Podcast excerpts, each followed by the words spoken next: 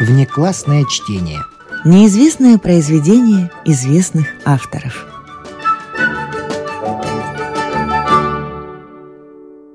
Анаре де Бальзак. Настойчивость любви. Часть вторая.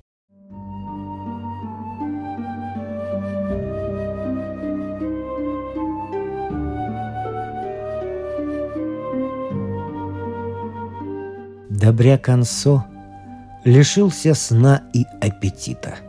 Даже закрыл мастерскую. Так он влюбился в Тиенетту и думал только о ней. Всюду видел только ее, и всем на свете стала она для него.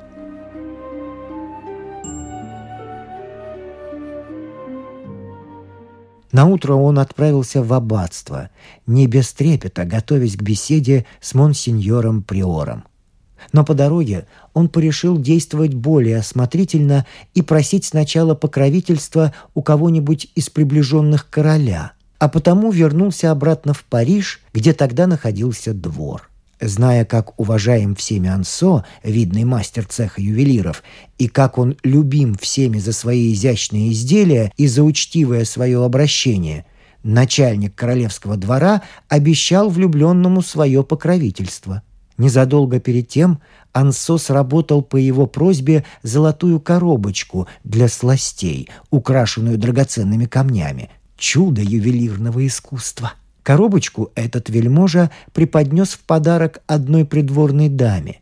Теперь он велел оседлать для мэтра Ансо и находца, а для себя своего коня, и они тут же отправились в аббатство.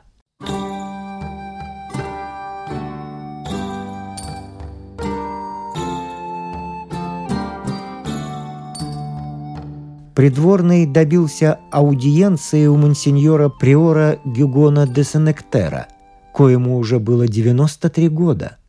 Войдя в зал вместе с ювелиром, в глубоком волнении ожидавшем решения своей участи, придворный попросил Приора Гюгона доставить ему приятность, заранее дав обещание исполнить его несложную просьбу. На что аббат, покачав головой, ответил, что сие – было бы посягательством на его верность церковному уставу.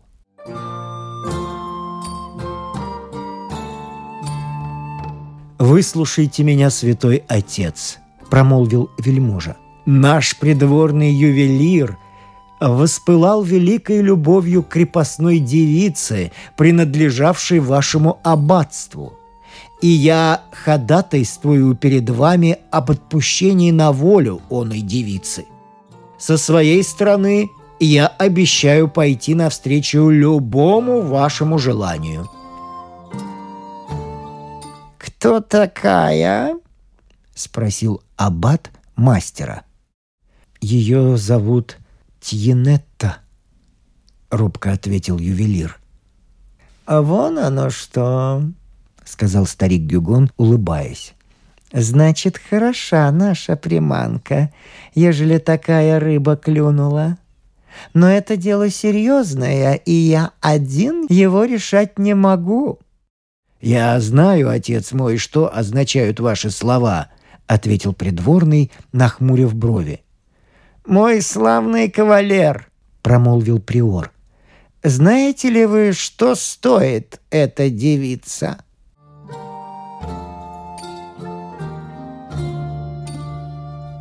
Приказал своему песцу привести Тьенетту и велел одеть ее понаряднее, дабы она предстала перед гостями во всей красе.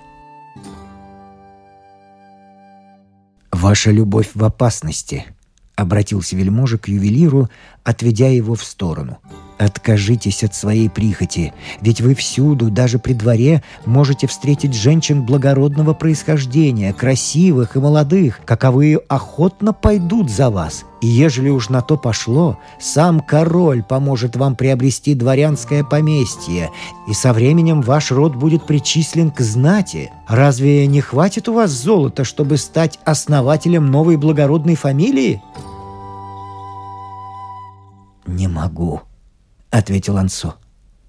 «Я дал обещание. Тогда добивайтесь выкупа вашей красавицы. Я знаю монахов. Ради денег они на все пойдут. «Монсеньор», — сказал мастер, вновь приблизившись к приору. Вы обличены великими полномочиями представлять на земле милосердие Господне, каковое распространяется на всех несчастных и заключает в себе бесконечное сокровище сострадания к горестям нашим. Я буду поминать вас в своих молитвах денно и ночно, и никогда не забуду, что получил свое счастье по щедрости вашей, если вы – согласитесь осчастливить меня, отдав мне в законные супруги названную девицу, и не числить детей, рожденных от сего брака, подневольными вашими крепостными. Зато я смастерю для вас дароносицу, столь богато разукрашенную золотом, драгоценными камнями, изображениями крылатых ангелов, что подобный не найдется во всем христианском мире – ни с чем не сравнимая, она будет радовать взоры ваши и так прославит ваш алтарь, что верующие толпами станут стекаться в аббатство из города, и даже знатные чужеземцы поспешат приехать, дабы узреть дароносицу во всем ее великолепии. «Сын мой», — ответил приор, — «вы, я вижу, потеряли рассудок». Если вы решили взять эту девицу в законные супруги, ваше имущество, равно как и вы сами, поступит в собственность капитула аббатства. Да, монсеньор, я потерял рассудок от любви к этой бедной девице. И я даже более тронут ее нищетой и христианским ее сердцем, нежели ее телесными совершенствами. Но я тем паче поражен, — добавил он со слезами на глазах, — вашим жестокосердием, и решаю сказать вам об этом, хоть и знаю, что судьба моя в ваших руках. Да, монсеньор, мне известен закон. Итак, ежели мое добро должно перейти в ваше владение, если я стану крепостным, если я потеряю и дом мой, и право горожанина, я все же сохраню достояние, добытое трудом и учением, а оно находится здесь», — сказал он, коснувшись своего лба. «Здесь, где никто, кроме Бога и меня самого, надо мной не властен. И все ваше аббатство не в силах оплатить будущее творения, что таятся в моем уме. Вам будет принадлежать все — мое тело, моя жена, мои дети но ничто и никто не даст вам права на мое достояние, даже пытки, ибо я крепче самого крепкого железа, и чем сильнее страдание, тем я терпеливее». Произнеся эти слова, мэтр Ансо, взбешенный спокойствием приора, который, видимо, решил забрать в пользу аббатства дублоны просителя – хватил кулаком по дубовой кафедре, и она разлетелась в щепки, будто от удара молота. «Вот, монсеньор, какого вы приобретаете слугу! Какой мастер, творец несравненных произведений станет вашим подъеремным валом!» «Сын мой», — ответил приор, — «вы нехорошо поступаете, разбив мою кафедру — и легкомысленно осудив мою душу. Девица принадлежит аббатству, а не мне. Я лишь верный слуга, стоящий на страже прав и обычаев нашего славного монастыря. Прежде чем я разрешу, чтобы из лона сей жены рождались свободные дети, я обязан получить соизволение Господа Бога и аббатства. А с тех пор, как стоит здесь монастырь, как находятся здесь монахи и крепостные, с незапамятных времен не было еще случая, чтобы горожанин стал крепостным аббатства, сочетавшись браком с крепостной крестьянкой. Итак, надлежит руководствоваться законом, подчиняться ему, опираться на него, дабы не ослабела его сила и не был бы он попран ибо от всего проистекут тысячи бедствий. Это важнее государству и аббатству, нежели все ваши дароносицы, сколь бы прекрасны они не были. ибо у нас хватит казны для покупки драгоценностей, и никакие сокровища не в силах изменить наши обычаи и законы. Я взываю к господину дворцовому начальнику, который является свидетелем бесконечных трудов короля нашего, ежедневно борющегося за нерушимость своих повелений. «Это сказано, чтоб заткнуть мне рот», — промолвил придворный. Мастер, который был весьма несилен в законах, пригорюнился. Тут вошла Тьенетта, сверкая как серебряное блюдо, начисто протертое рачительной хозяйкой. Волосы ей убрали красиво, надели на нее белое шерстяное платье с голубым поясом, изящные туфельки, белые чулки.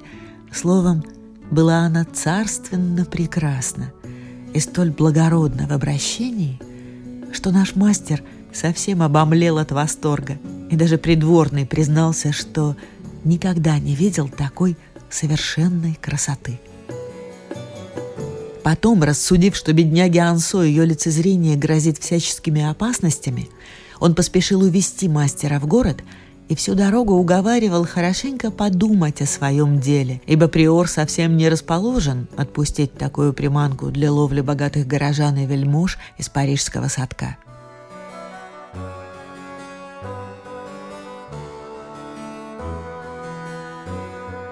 Так оно и случилось.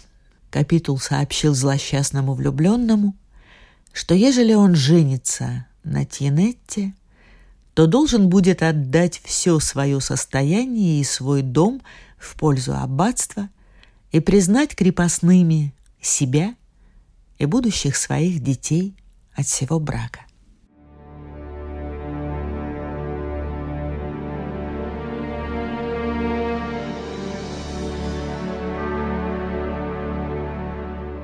Но в виде особой милости приор оставлял Ансо его жилище при условии описи всего добра и уплаты ежегодной подати по особому обязательству. Кроме того, ежегодно в течение недели мастер должен был проживать в общей коморе, примыкающей к монастырским владениям, дабы подтвердить свое рабское состояние. Мастер, коему каждый встречный и поперечный твердил об упрямстве монахов, понял, что слово аббата непреклонно, и пришел в отчаяние. То он решал подпалить аббатство с четырех концов, то задумывал завлечь приора в какое-нибудь уединенное место и там мучить его до тех пор, пока приор не подпишет вольную Тьенетте. Словом, тысячи фантазий возникали у него и тут же улетучивались.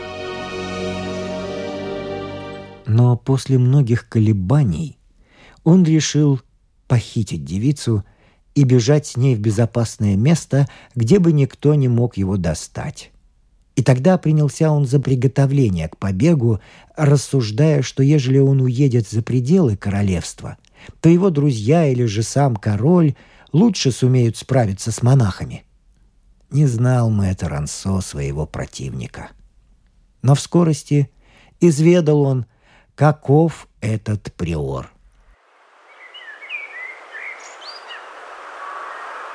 Как-то раз, придя на поле, он не встретил там Тьенетты и узнал, что ее держат в аббатстве под стражей, что для ее освобождения пришлось бы повести осаду монастыря. Тогда мэтр Ансо разразился жалобами, пеняниями и гневом – Горожане и жены их заговорили о сём происшествии, и по всему городу пошел такой шум, что сам король призвал старого приора и вопросил святого отца, почему он не желает прислушаться к голосу великой любви королевского золотых дел мастера и не следует в делах своих христианскому милосердию.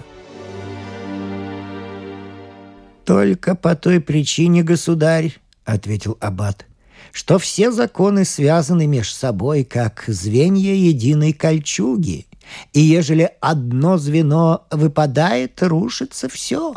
Если б оную девицу взяли у нас против нашей воли, не соблюдая обычая, то вскоре, пожалуй, подданные ваши снимут с вашей головы корону и поднимут по всей стране великие мятежи, дабы уничтожить лесные, дорожные и прочие пошлины, обременяющие народ».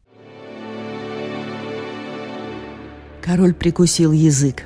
Все ожидали с нетерпением, чем же кончится эта история. И столь велико было общее любопытство, что многие дворяне бились об заклад, что туренец отречется от своей любви, а дамы настаивали на противоположном.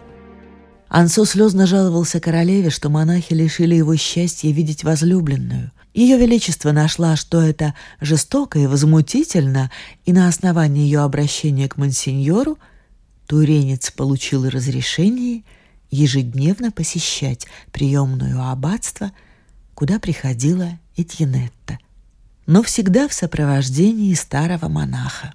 И всякий раз она появлялась в роскошном наряде, как знатная дама. Влюбленным позволяли лишь видеться и говорить друг с другом. Они не могли даже украдкой обменяться поцелуем. Меж тем любовь их все возрастала. Однажды Тьенетта сказала своему другу, «Дорогой господин мой, я решила подарить вам мою жизнь, дабы избавить вас от неволи. И вот каким образом. Разузнав обо всем, я нашла способ, как искуснее обойти законы аббатства и дать вам счастье, которое вы ожидаете от обладания мной. Судья церковного суда сообщил мне, что поскольку вы не крепостной по рождению, а станете крепостным человеком путем брака, ваше рабство может прекратиться вместе с причиной, приведшей вас к рабству. Посему, если вы меня любите больше всего на свете, как вы говорите, пожертвуйте вашим состоянием, чтобы купить наше счастье, и женитесь на мне. А когда вы насладитесь мной сколько пожелаете, я, не дожидаясь потомства, – сама наложу на себя руки, и вы станете вновь свободны. Таково ваше законное право, и на вашей стороне будет сам король, который, говорят, к вам весьма расположен. И без всякого сомнения Бог простит меня, ибо я приму смерть ради того, чтобы освободить моего повелителя и супруга. «Моя дорогая Тьенетта!» — воскликнул Ансо. «Ни слова более! я стану крепостным, и ты будешь жить, и счастье мое продлится до конца дней моих. Никакие цепи не будут для меня слишком тяжелы, если ты будешь рядом со мной. Если не останется у меня ни единого собственного денье, что мне до того? Ведь есть у меня сокровище, твое сердце, и есть у меня единственное блаженство, твоя несравненная прелесть. Я вверяю себя покровительству святого Элуа в надежде, что он смилуется над нами в нашей беде и оградит нас от всяких зол. Итак, я сейчас направляюсь к Стряпчему и поручу ему составление нужных бумаг и договоров. По крайней мере, бесценный цветок моей жизни, ты будешь прилично одета, будешь жить в хорошем доме, и служить тебе будут всю твою жизнь, как королеве ибо господин Приор оставляет в нашу пользу часть моих доходов». Тинетта и плача и смеясь оборонялась от своего счастья и желала умереть, дабы не доводить до неволи свободного человека. Но мэтр Ансо шептал ей нежные речи, грозил последовать за любимой в могилу.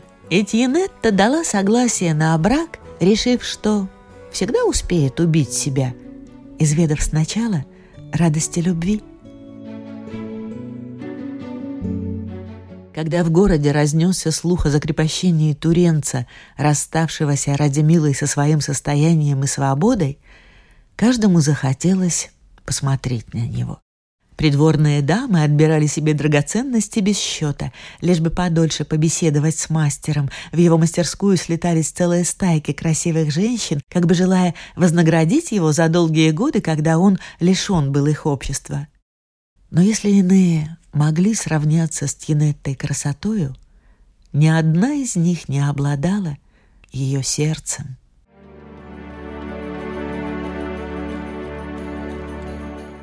Наконец, видя, что близится час рабства и любви, Ансо расплавил все свое золото и отлил из него корону, каковую украсил всеми имевшимися у него жемчугами и бриллиантами. И тайно явившись во дворец, передал ее королеве со словами «Ваше Величество, я не знаю, кому доверить свое богатство. Вот оно. Завтра все, что найдут в моем доме, станет добычей проклятых монахов, не пожалевших меня. Соблаговолите принять сей золотой венец.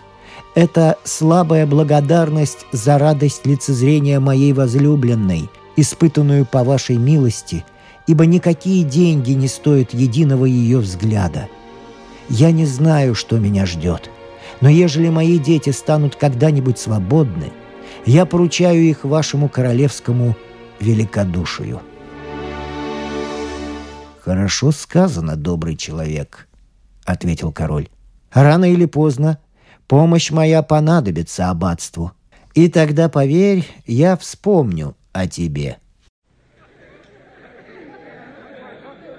Несметная толпа собралась в аббатство на свадьбу Тьенетты, которой королева подарила подвенечный наряд а король дал дозволение носить ежедневно золотые кольца в ушах.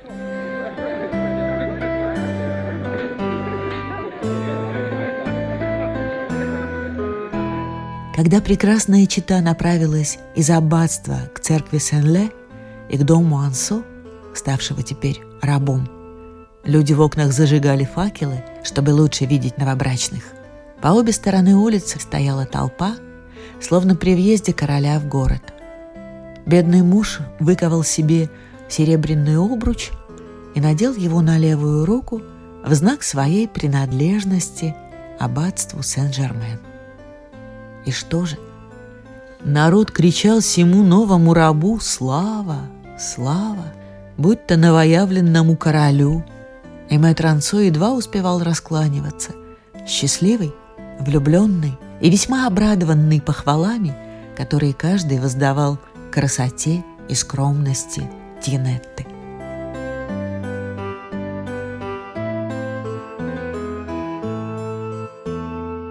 Добрый туренец увидел, что ворота его жилища украшены зелеными ветвями и венками из васильков. Со всего квартала собрались именитые горожане, дабы чествовать его музыкой. Все возглашали – вы всегда останетесь благородным человеком наперекор аббатству!»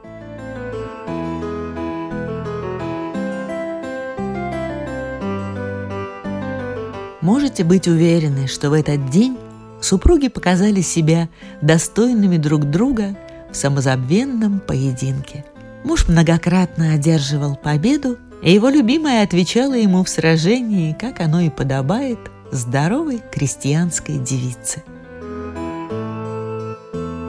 И прожили они в веселье целый месяц, подобно голубкам, которые с первых дней вьют себе гнездо, собирая соломинку за соломинкой. Тьенетта рада была прекрасному своему жилищу и заказчикам, которые стекались во множестве и уходили обвороженные ею.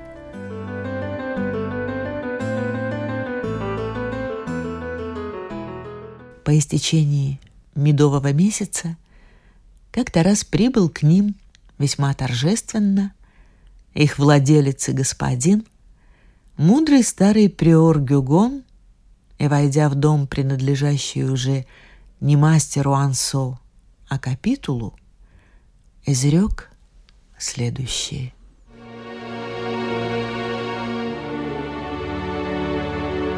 «Чада мои!» Отныне вы свободны.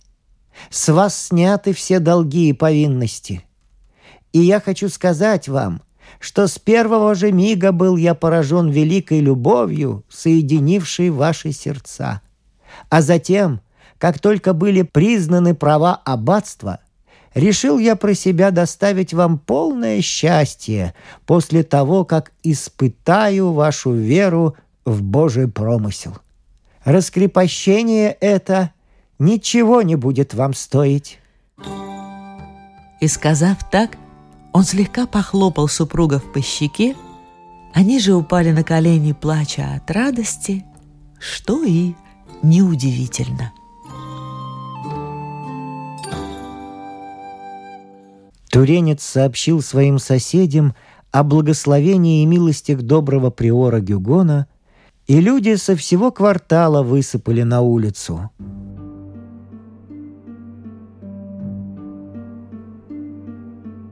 Затем мэтр Ансо с великим почетом проводил приора, ведя под узцы его кобылу до самой заставы Бюсси. Во время этого шествия ювелир, захвативший с собой мешок с деньгами, разбрасывал монеты беднякам и калекам, восклицая «Милость Божия! Да хранит Бог приора! Да здравствует монсеньор Гюгон!» По возвращении домой Ансо угостил своих друзей. Он заново сыграл свадьбу, и пировали на ней целую неделю. Можно себе представить, что капитул, уже разинувший было пасть, дабы проглотить выгодную добычу, сурово укорял Аббата за его милосердие –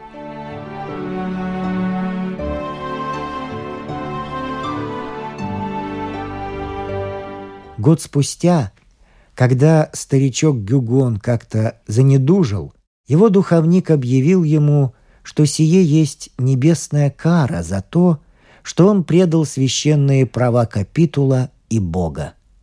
«Если я не ошибся в том человеке», — ответил Аббат, — «он не забудет своего обещания». И впрямь. В тот день, случайно совпавший с годовщиной свадьбы мэтра Ансо, явился монах доложить, что ювелир просит своего благодетеля принять его.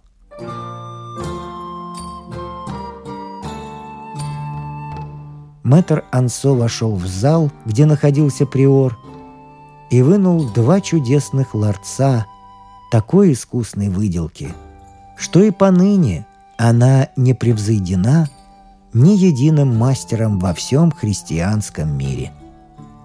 На обоих ларцах была надпись «От человека, давшего обет настойчивости в любви». Два эти ларца находятся, как всякому известно, на главном алтаре аббатства, и все признают их бесценными сокровищами – Добавим, что ювелир пожертвовал на них все, чем располагал. Но эти прекрасные творения не только не опустошили его кошелька, а наполнили его до краев. Ибо еще больше увеличили его славу и доходы. Настолько, что он мог купить себе дворянское звание, обширное поместье и положил начало фамилии Ансо, каковая была весьма почитаемая в Турене.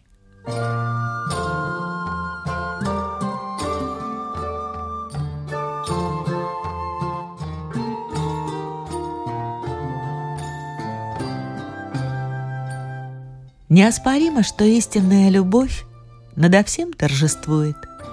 Изречение старое, но автор позволил себе привести его, потому что оно ему весьма по душе.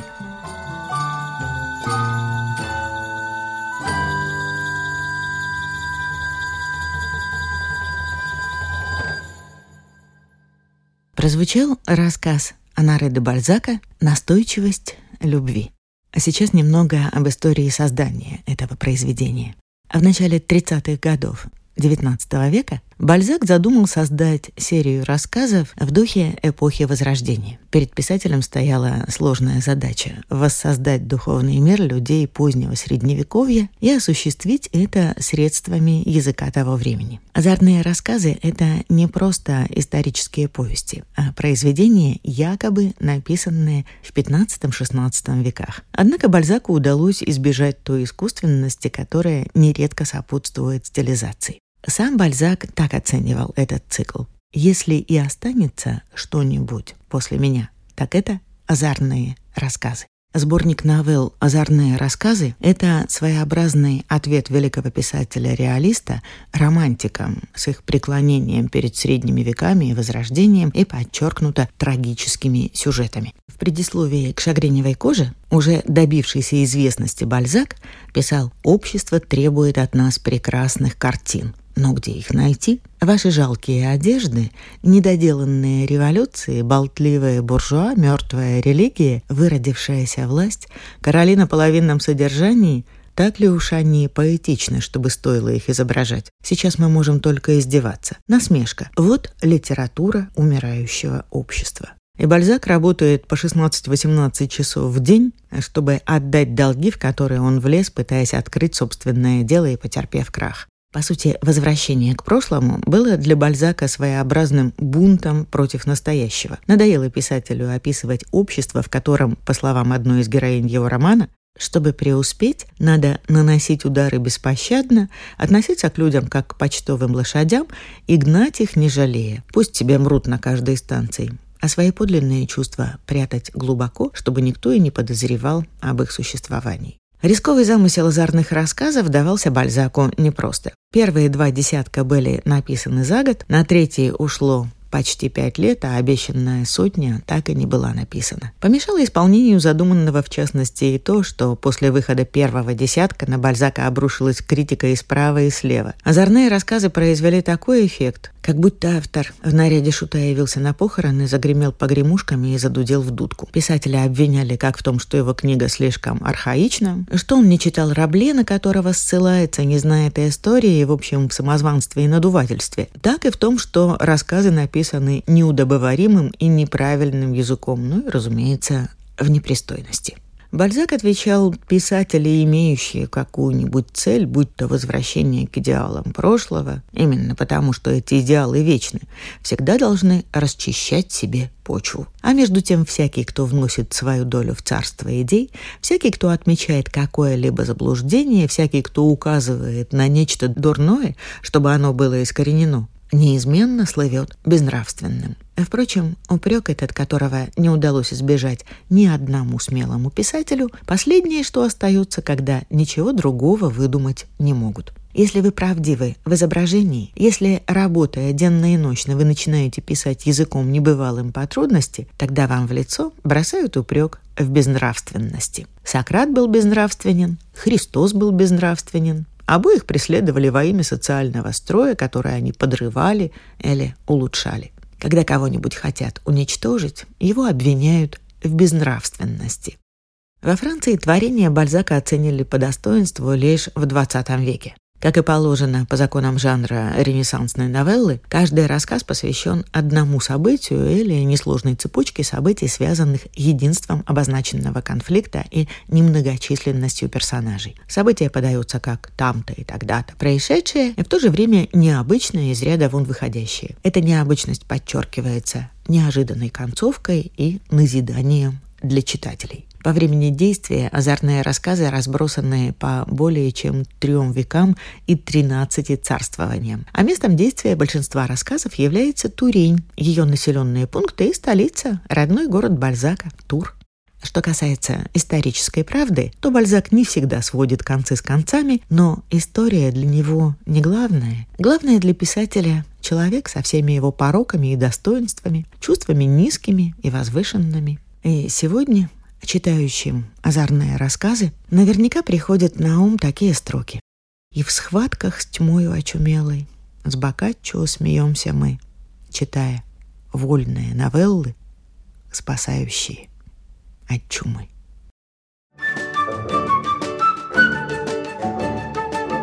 Внеклассное чтение.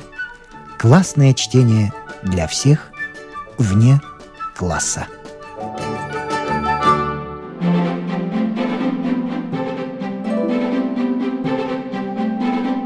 С вами прощаются актеры Наталья Щеглова и Вадим Гросман.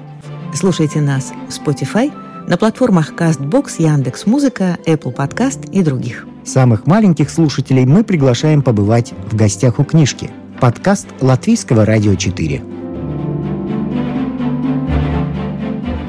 А для тех, кого интересует наша женская роль в истории, В подкасте Латвийского радио 4 звучат истории на манжетах.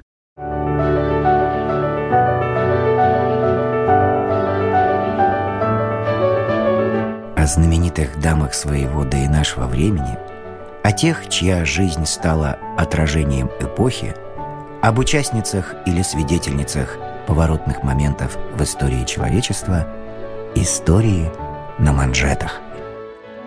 Ссылки на подкасты Латвийского радио 4 вы можете увидеть в описании сегодняшнего эпизода. Этот и другие подкасты Латвийского радио 4 вы найдете в Spotify, а также на платформах CastBox, Яндекс.Музыка, Apple Podcast и других.